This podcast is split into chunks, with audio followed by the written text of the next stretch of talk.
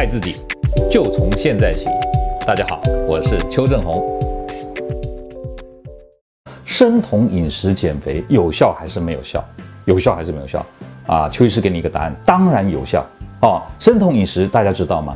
呃，当然最近呢、台湾也有呃炒热过一段时间，就是说呃有人在提有一个呃。就是有一个医师啦，她是一个女医师，为了减肥，她用生酮饮食，所以呢，新闻曾经热炒了一段时间，所以有人有两派的论战。好，那我们先不管，呃，我们讲说生酮饮食其实呃追根究底啊，从什么时候开始的啊？其实啊，它是一九七二年啊，美国有一个心脏科医师叫 Robert Atkin，Robert Atkin，他提出来了一个革命性的观念，他认为说人会肥胖啊，是因为糖分太多的关系。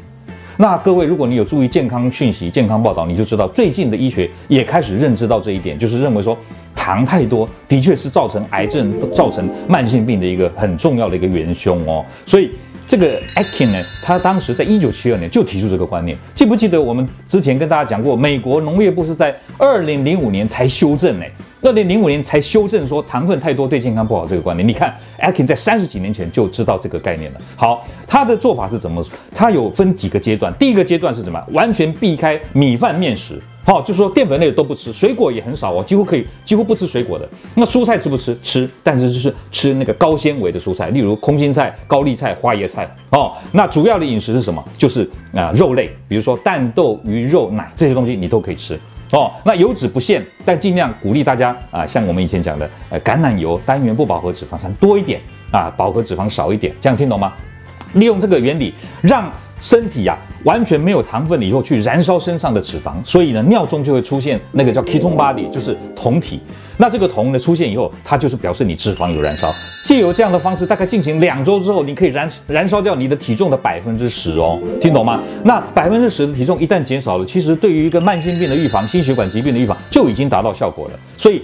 那个阿金饮食在第二阶段啊，维持期继续减重期，他都啊告诉大家，这个时候就不要那么严格，完全不吃米饭面食。到两个礼拜以后，第三周开始，他就可以慢慢吃一点米饭面食。可是要监控什么？监控尿里面的酮体。如果尿里面的酮还有，代表怎么样？还有继续燃烧脂肪。听懂这意思哈？所以大概一个月过过了以后，他就不再这么严格了，他就开始用你的体重来做监控。哦，这个时候呢，体重如果不增加，你就可以正常饮食，慢慢的恢复到啊有糖分、有蛋白质、有脂肪这样哦。听懂这意思吗？所以很多人污蔑啊阿金饮食，认为说啊这个高蛋白阿金饮食会害人肾脏受损什么？其实不然啊、其实阿金饮食只有在前一个阶段两个星期之内才是完全的高蛋白生酮饮食。所以今天回答这位小伙伴的啊、这个问题，就说生酮饮食。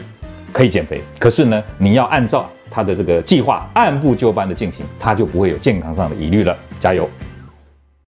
各位朋友，如果你喜欢我们今天所讲的，请在下面按个赞。如果你对我们的内容感到兴趣，想要获得最新的讯息，请按订阅。下回见。